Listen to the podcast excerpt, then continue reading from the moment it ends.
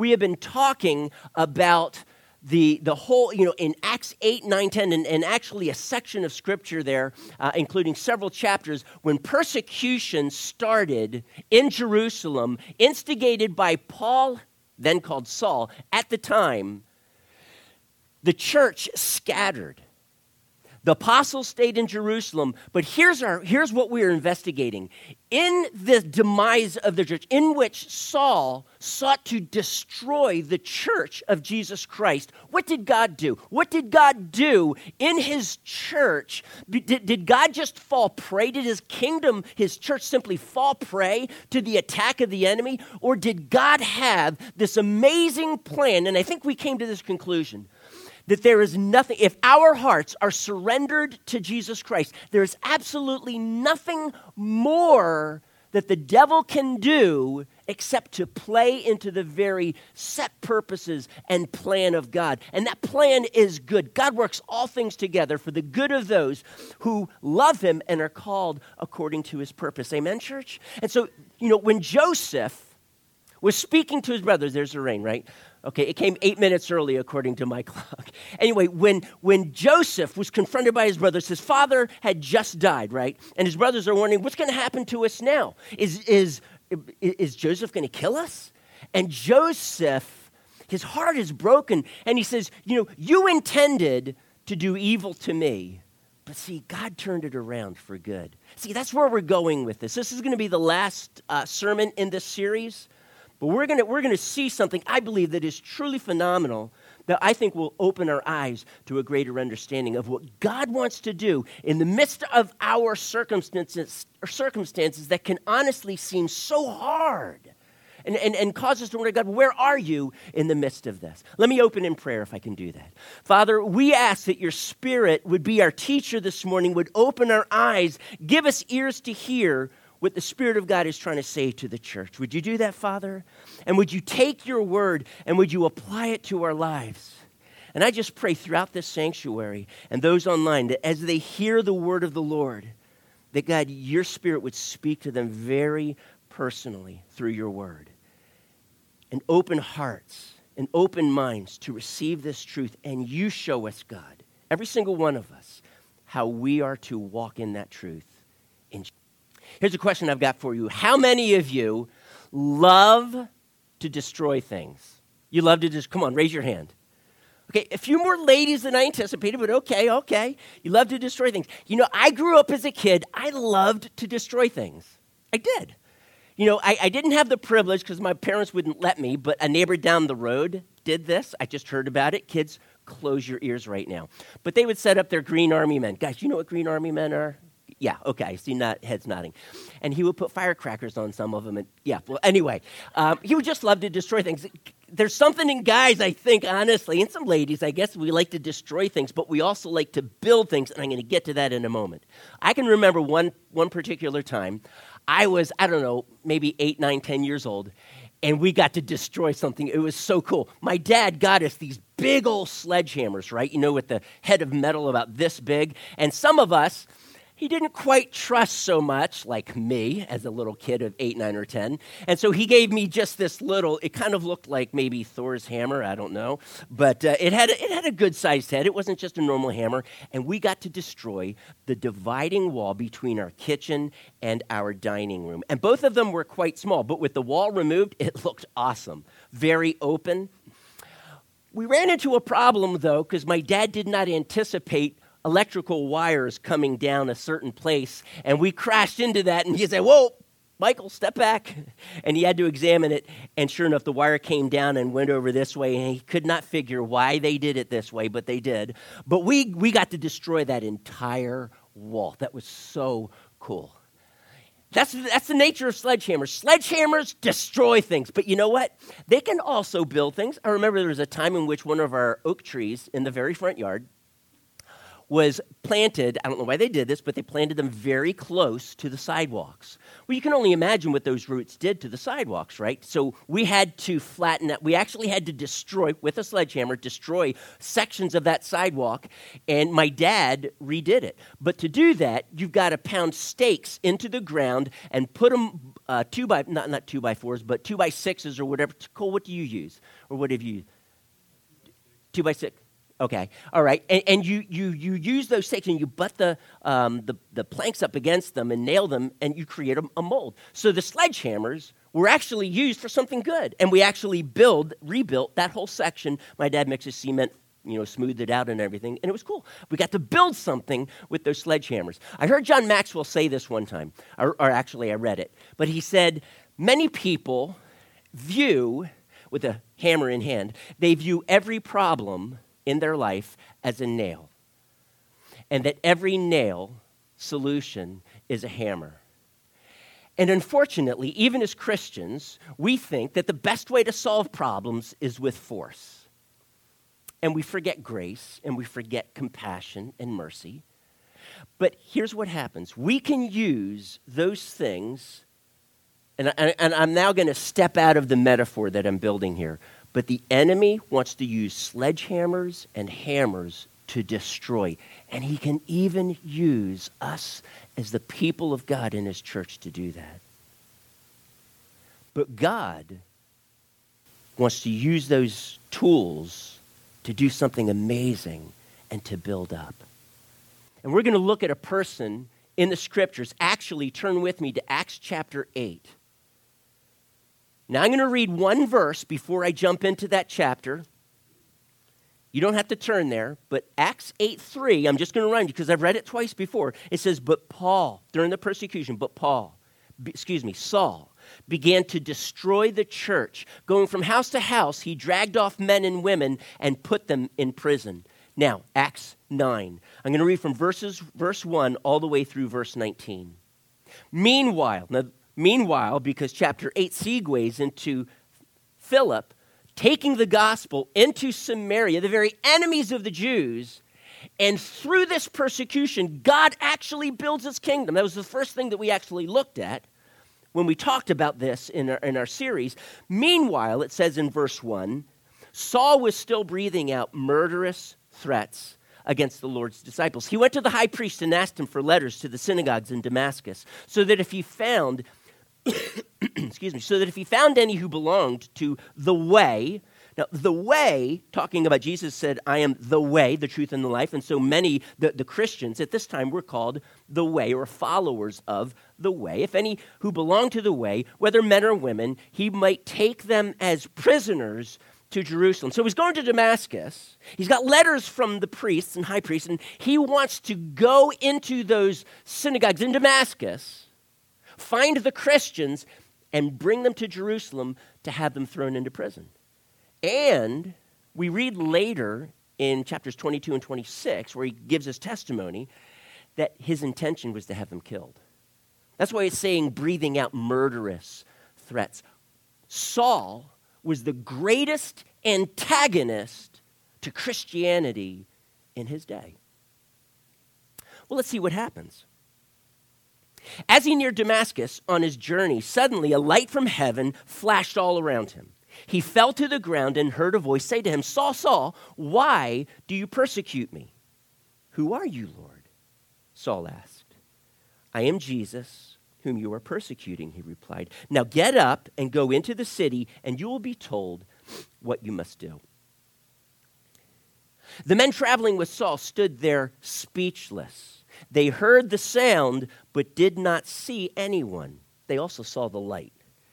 Chapter 26 says Saul God up from the ground, but when he opened his eyes, he could see nothing. So they led him by the hand into Damascus. By the way, do you see a horse or donkey in this story anywhere? Common misunderstanding that he fell off his horse. And anyway, uh, scriptures don't say anything about a horse. So there he was on the road, falls down, and Jesus speaks to him. What an amazing conversion experience that he's in the process of having here. His life totally turning around. Verse 9 For three days he was blind and did not eat or drink anything. In Damascus, there was a disciple named Ananias. The Lord called to him in a vision Ananias. Yes, Lord, he answered.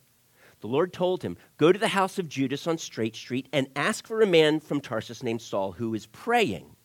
In a vision, he has seen a man named Ananias come and place his hands on him to restore his sight. Lord, Ananias answered, I've heard many reports about this man and all the harm he has done to your saints in Jerusalem. And he's come here with authority from the chief priests to arrest all who call on your name. Listen to this, church. Verse 15. But the Lord said to Ananias, Go. This man is my chosen instrument to carry my name before the Gentiles and their kings and before the people of Israel. I will show him how much he must suffer for my name. Then Ananias went to the house and entered it. Placing his hands on Saul, he said, Brother Saul, the Lord, Jesus who appeared to you on the road as you were coming here, has sent me so that you may see again and be filled with the Holy Spirit. Immediately, something like scales fell from Saul's eyes, and he could see again. He got up and was baptized, and after taking some food, he regained his strength. Well, the story goes on about how, in the power of the Spirit, he began to evangelize in the synagogues, reaching Jews. So here is someone whom Satan has been using to not just attack the church, but as we read in chapter 8, verse 3, destroy the church, the greatest antagonist against the church, Jesus appears to him and completely, un, uh, complete, completely upends his life, totally changes him. And we see this idea of redemption taking place. Now, understand redemption is more than just the forgiveness of sins. That's where it all begins. It says, that you've been transferred from the kingdom of darkness into, or the dominion of darkness, into the kingdom of the Son he loves, in whom is redemption, the forgiveness of sins. And from there, God is able to take that which the enemy has done to wreak havoc in our lives. And Jesus' intention, as it was in your life when you first came to Christ, it is to take your life and completely turn it around to become something of praise and glory to God. And that's exactly what he does here for Paul, then called Saul. And he rescues him out of that darkness in which Saul truly thought that he was fighting for God. But he was destroying the very heartbeat, the very purpose of what God was doing on the earth then, building his kingdom. Saul was attacking it. And I want us to see that though Saul was the greatest antagonist of the church. He then became the greatest protagonist of Jesus' kingdom. Now, what I want us to see here is not a hard and fast rule that this that God does it this way all the time. Remember when um, Moses is standing before God on Mount Sinai. the people had just sinned. They'd, they'd created an idol, worshipped it, and, and Moses is standing in the gap for the people. And it's that very same chapter in which, chapter 33, in which he wants to see the glory of God. In that context, Moses says, You have called me, Lord, to lead these people, but how can I lead them if I do not know your ways? What an interesting phrase. And I'm going to suggest to you that for us to follow Jesus, we need to not just know Jesus and know about him, but we need to discover his ways. That is, how does God generally work in our in people's lives? So to do that, we're going to see principles and then we're going to see them worked out. Now, I'm not saying that, therefore, that God is going to take every antagonist against the kingdom of God and save them and turn them around to become the greatest uh, protagonist for his kingdom. I'm not, I'm not saying that, but we do see it here, and I want to see a general principle as we go through some examples in the Old and New Testament, and then I want us to focus on this principle. It's not that God does this every time, but this is one of the ways in which God works. And I'm going to suggest to you that some of the situations that you're facing today, that the very heart of God is to do what we see here in your life. Okay? Here's the first example. We obviously, I, I quoted from or, or, or talked to you about Genesis 50, verse 20, in which this happened in Joseph's life. Do you remember Pharaoh? it's the first 12 chapters in Exodus. Pharaoh is challenged by Moses, who is God's spokesman, and Pharaoh is told, Let my people go. Let us, let me take the people of Israel out to worship in the desert for three days. And what happens? We see that Pharaoh's heart is hardened. His heart is hardened almost a dozen times in the face of a clear miracle from God. Pharaoh is the greatest antagonist against the people of God at that time. So, what does God do? I wish I could tell you that God saved Pharaoh, but that's not what happened. Actually, Pharaoh was destroyed. Actually, Pharaoh and his army were destroyed in the Red Sea. But here's what God did for his people He allowed Pharaoh's heart to become harder and harder and harder with every miracle, with every plague, with every judgment that God, God brought upon Egypt. Pharaoh's heart was hardened. And God permitted this because he, in his sovereign will, wanted to see this man's heart hardened simply so that he would have the opportunity to demonstrate his sovereignty and his power and his judgment, yes, upon the gods of Egypt, but uh, his judgment upon Pharaoh and the people of Egypt. He needed to demonstrate that when you touch my anointed, you will reap the consequences. Pharaoh's heart was hardened over and his officials' hearts hardened over and over and over again, so that God accomplished something absolutely amazing. Number one, God accomplished his deliverance of Israel in such an amazing way, it actually then prefigured the cross. And Jesus' very purpose for coming to this earth to redeem, to rescue mankind. It became a picture. And we actually went through a series talking about that and that word redemption and what that meant then, what it means for us now. So, the second thing that he accomplished is that he showed all of Egypt that he alone is God. I mean, what an amazing testimony over and over and over again. Did you know this? I'm going to fast forward now about 1,500 years, 1,400. Fast forward. Did you realize that in the early church, first, more second century, that northern Egypt, we would call it northern Egypt, became one of the main hubs of early Christianity. That God, I believe, had planted so many seeds and testimonies to his power and his love and his ability to rescue his people from the clutches of one of the most powerful empires on the earth at that time. And God reached into Egypt and he said, You will not have my firstborn son, Israel, anymore. And he rescued them. What an amazing picture then of the cross. And God said, Mm-mm, not on my watch. You will not do this any longer. And so he took the hardness of Pharaoh's heart and he turned it around to bring such amazing good. Let me give you another example. You remember the city of Ai? Only a few thousand men to be able to fight against Israel. Israel is now going into the promised land. They're going to be conquering it. There's a certain campaign and strategy that God gives to Joshua that he begins to carry it out carry out several campaigns.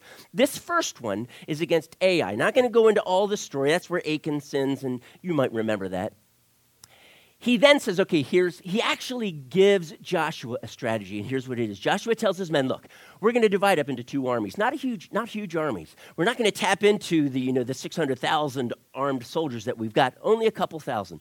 I'm going to have several thousand attack the front gates of Ai. The men are going to come out to fight against Israel. And then, guys, at my command, you're going to turn and you're going to run as if you are retreating. And you're going to run and they're going to chase you and you're going to draw them out of the city and saying to the group B, I'm going to have you guys set behind the city. Maybe it's beyond a hill, nobody could see it. But you're going to step, when they start chasing them, you're going to go into the city and you're going to burn it. You are going to bring judgment upon that city. Now, I'm not going to get into the details as far as why God needed to bring such drastic destruction on the cities in Canaan. I'm not going to go there, but I, I want you to understand this. There was something in Ai, the men in Ai, that wanted not just to defend them, but to blot out this, what they viewed as a scourge on the face of the earth, the people of God, Israel, and destroy them because they'd already won one battle, if you remember. Here's a second one. They're, gonna, they're going to flee, retreat. Now's our time. We're going to destroy them and therefore destroy their God. That's how the Canaanite would think. Not just destroy this army, but destroy their God. And God said, We'll see. We'll see. And he, he allowed them to be drawn out of the city of Ai, and then Israel ambushed them. See, this is, the, this is one of the ways in which God works. Satan plays into the very hand or the plan of God. And we step back and, and we're, we're like halfway through this drama in our life that's playing out, and we think this is horrible. God, how can you allow this in my life? But you see, we're only halfway through.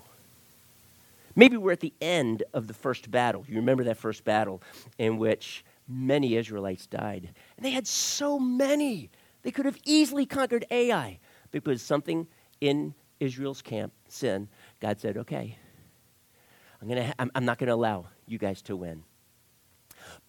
But I want us to see God had Israel ambush these Canaanites. And, and this is the very nature of how God deals with the kingdom of darkness. Many times, however, we just don't see that.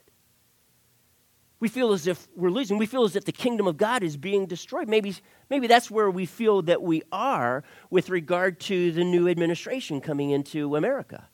And there's a lot of bad things that are happening, church. We just simply need to pray. Let's be careful what we say. Let's, let's pray, though, that God will change people's hearts. Because what God did throughout history, when there is attack against the church or an open to wickedness, God says, I am going to just draw them right in. Can I just share with you? I, when, back in the day when I could, and I was in you know, grade school, I loved to wrestle. That was actually one of my favorite sports. Here's something that you learn in wrestling. You want to, you need to be able to know how to use your balance, but you also need to know how to use your opponent's balance against him. So you use his momentum to play into your next wrestling move. Now, there was one particular move, and it's called an arm drag. And what you do, it, you may have seen wrestlers and they tie up and they you have one guy, you have the guy's neck and you have his elbow and he does the same to you. And so, but what you do is you then begin to push against him. And what do, if you're being pushed against, what are you going to do? What are you going to do? You're going to push back. And so when he pushes back, his forward momentum goes this way, and that's when you step and you throw his arm over and you come around and you take him down. You're using his forward momentum with an arm drag and you pull him around, and now you get two points. This, in essence, is what God does so many times. He uses the enemy. And truly, Satan is not omniscient, only God is omniscient. His angels aren't. I'm certainly not. God alone is. And God, excuse me, Satan does not know the plan of God. See, this is why he was pulled into crucifying the Son. So here, here's what I'm suggesting. God wants to take this forward momentum. Satan truly thinking as if he's in control. Why did Jesus come? 1 John 3 8. He says, I came, Jesus came to destroy the works of the devil. And sometimes, church, those works are in our home. And if we're not careful, we can play into the plan of the enemy and open the door for him to allow a flood of evil into our homes. But God has a different plan. And I'm not going to suggest to you that every, you know, as, as if the way in which God has helped me, that's exactly how He's going to do it for you, but the principles will be the same. God is going to use this forward momentum of the enemy to work against him okay? Now I'm going to get to some application here in just a moment. Give me a moment. I need to find my place here. the last example I want, us to, I want to use. This is the most amazing example of what God does to use Satan's forward momentum to actually destroy him.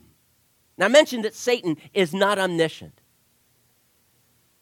Can you only imagine the glee that Satan felt when he saw the Son of God hanging on the cross? Can you imagine what his, his thoughts were? I, I mean, we don't know, but I, I'm destroying the very Son of God. Maybe he did not know the full reason why Jesus came to the earth. Again, the scriptures don't speak to this. But I can tell you this Satan had a plan. Satan whispered into the ears of those accusers of Jesus, even Jews, not just the Romans, to have Jesus crucified. Satan had won. So he felt. But can I ask you, did Satan win? No. This is the greatest ambush, if you will, ever in the history of the world. Here is the greatest evil perpetrated against the kingdom of God, the crucifying of the Son of God. And yet, how does God turn this around? He turns it around, around as the greatest good for the kingdom of God. That is the heart of God. This is the concept of redemption. So that he can take what the devil has used to bring destruction and bring so much good for the people of God. Can I just be honest with you right now? I grew up, and if you knew me, you would probably assess me this way Mike Curtis is one of the most squirrely kids I have ever met. I, I had been teased as a kid going through grade school. Uh, one of the reasons why I think we chose to homeschool our kids. Not quite so sure about what happens out there in the public schools these days, but people make choices, and, and my parents made a choice. My dad was a high school teacher, 12th grade English teacher, actually. So I, I went through the public school system. But in that process, kids just have this uncanny ability to find out what your weaknesses are, um, what they can pick out that can make you feel bad if they tease you. And man, did they, they found a lot about me. a lot. Um, I was an angry kid.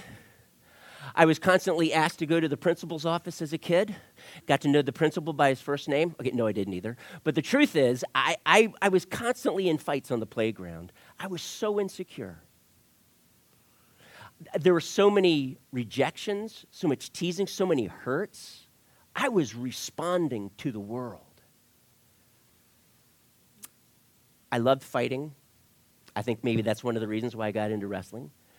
But God had to change this squirrely heart. God had to change. I mean, here's the problem when you're insecure. Here's the problem when you try to find your security in other things rather than the very simple love that God has for us and the value He therefore places upon. We look for our value elsewhere. I found it in sports, just something that I would be good at, and I kind of propped up my image with that. See, this is who I really am. Now, the rejection that I felt, I reacted to. And guess what happened? Did it make it any better? Actually, I got rejected even more. And that is the nature of this.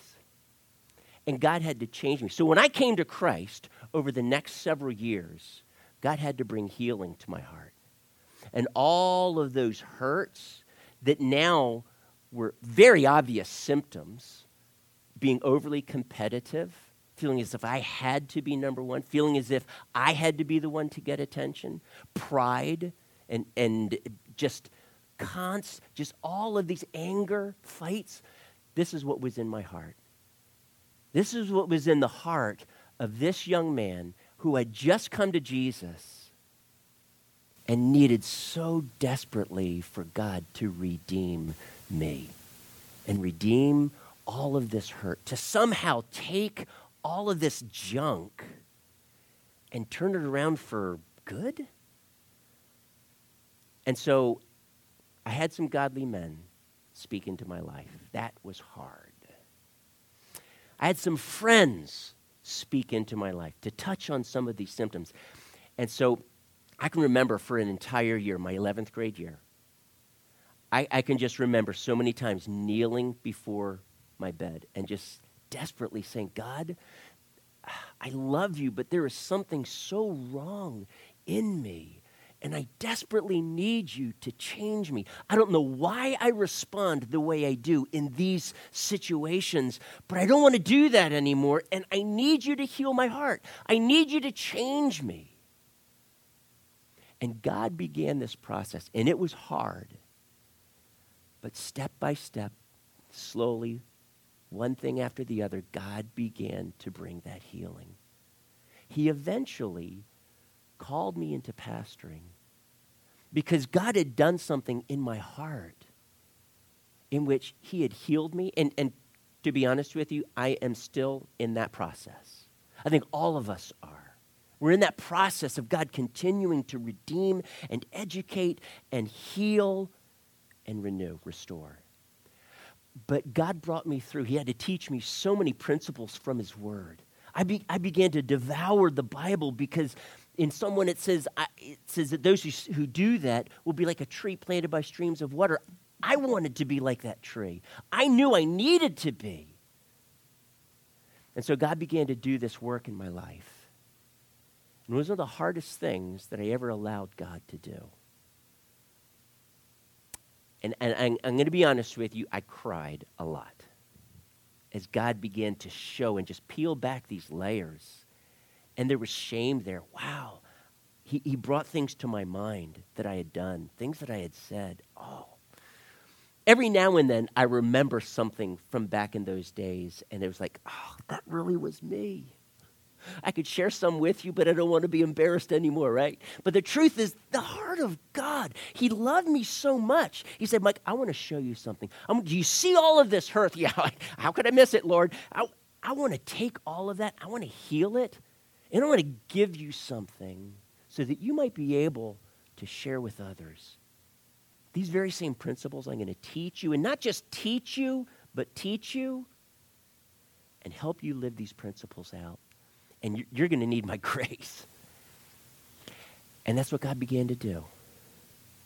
And I'm sharing this with you because in your life, the enemy has attacked you and he has sought to destroy you.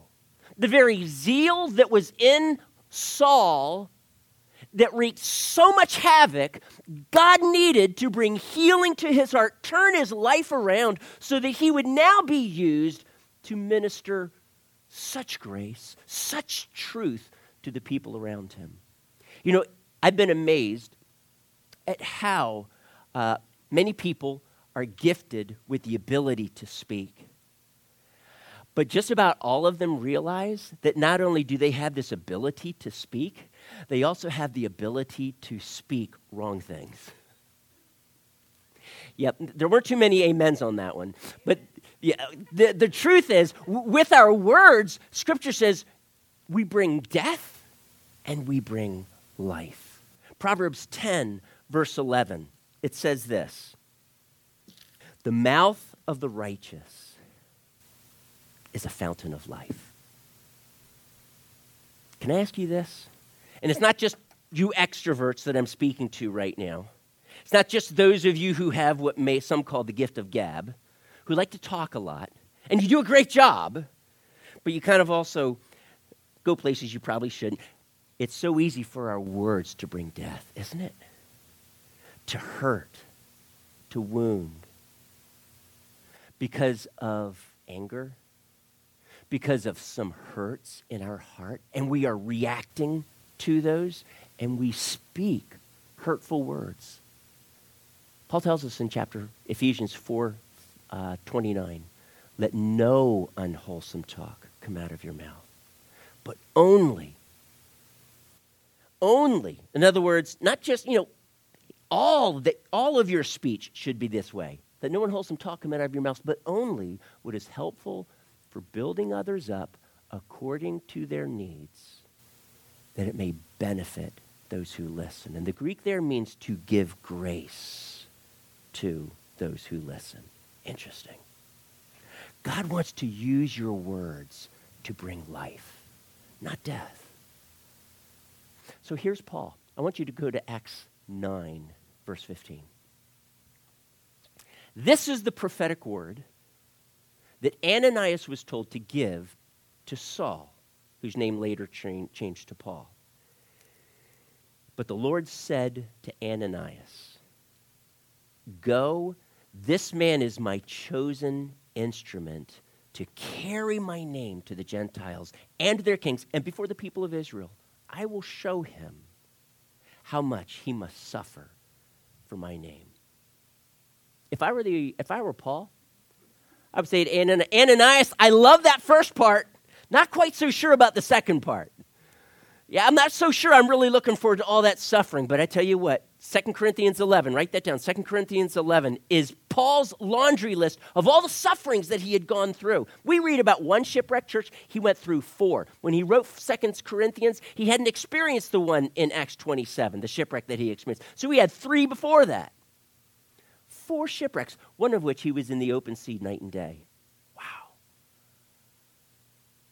The degree to which Satan was actually at work in this, I don't know, but I tell you what, Satan realized who he had lost in his kingdom and wanted him back or wanted him destroyed. And you can just read through the stories in Acts and what Paul shares in his letters. He was just constantly attacked to take his life. Satan wanted him to destroy. But you know what? God says that Paul was his chosen instrument. I'm going to tell you this. When God called you, you became his chosen instrument.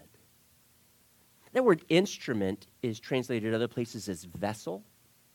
So it's not just an instrument, though I'm going to go with, with that to help us understand this before we close out. But you know what? God wants to take you that he has chosen, called before the foundations of the earth, Scripture says. And he wants to use you. And to use this squirrely kid, I can't tell you the depth of healing that God needed to bring to my life that didn't just take a handful of years. No, church, it did not. I am still being changed, and I need to be changed by the grace of God. But God has called you, and he wants to use you as his instrument. You know, it's, it's interesting. The very knife that wounds becomes the knife in the surgeon's hand that heals. See, that's you. That was Saul. He was that knife that brought destruction that God turned around to minister healing. But that's you. That's me.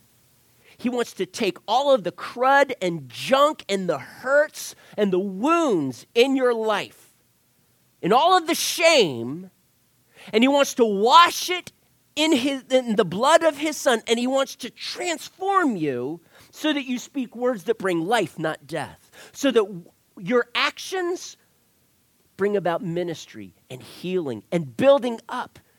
You're not the sledgehammer that destroys and knocks down that wall. You're now the sledgehammer that builds because a normal hammer just isn't weighty and strong enough. No matter how strong the wielder of that hammer is, he needs a sledgehammer to build. Do you believe that God can use you instead of destroying, bringing life and ministry and healing to people? The process is not always easy, but that's what we see here. The knife that wounds became the knife in the surgeon's hand that heals. I want you to turn very quickly to 2 Timothy, and I'm going to close out with this. In 2 Timothy chapter 2, we read something very interesting from the Apostle Paul. He's writing to Timothy. He's, it's probably around 66 or so AD. He's in a dungeon. He's not under house arrest this time like it was from 60 to 62 in Rome. He's now in Rome in a dungeon, and he is about to, within the year, lose his life. So these are his parting words to his closest spiritual son, Timothy. And this is what he communicates to him.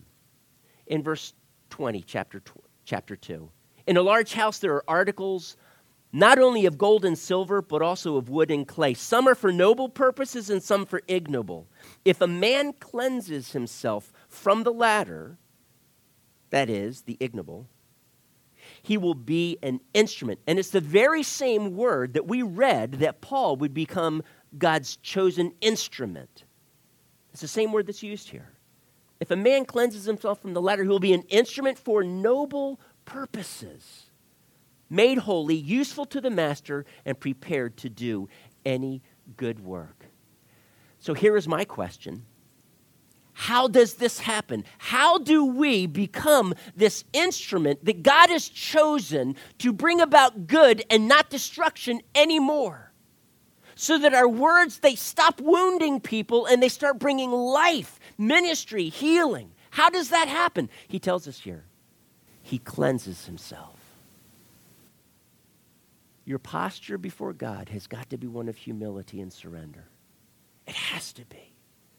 You have to stop being in control and allowing the Spirit of God to change you. And to be honest. And, and I know for me, and it just didn't happen when I was a teenager that, that this happened, but it, throughout my life, I find myself kneeling beside my bed or just off by myself and just being really honest with God and saying, God, I have brought destruction and hurt. And I need you to do something in here. Change me. Change this so that I can be an instrument for noble purposes. I want to leave you with this. Do you want to be an instrument that God has chosen for noble purposes? Not so that you'll be able to do great things, because many times those types of aspirations are so if we accomplish great things, we will think people will think we are great. Now, but in his kingdom, whatever that would look like, and just say, you know what, God? Use me however you want. Break me, change me, speak to me. However hard the road is. For Paul, I want him to know how much he must suffer for my kingdom. And do you realize that after that laundry list in 2 Corinthians 11 of all of these hard things that he went through and the persecutions, he, he, he says, I prayed that God would take this from me, and God's, this is what God said to him. Are you ready? My grace is enough for you. Wait, hang on a second, God. I'm asking that you simply rescue me from all of these horrible situations and maybe I don't have to go through them anymore. He used the term the thorn in the flesh for this. And Paul and God's response to him was Saul. After three times praying, I would have probably, after three times praying, if God spoke that to me, I probably would have prayed maybe four, or five, or six times and, and just, but God, but God, but God. After three times, God just simply said, My grace is enough for you. See, when you're weak, that's when you'll see my grace. That's when my strength is made perfect in your life. That's exactly where God wants you. Do you want Him to cleanse you? It's in that moment of surrender to Him, in that sense of humility and honesty before God, that we recognize how very weak we are and yet how very strong He is. And I'm going to promise you this His grace will never fall short ever. It will always be enough. No matter how deep that wound is, the healing power of the Spirit of God can go even there and minister healing.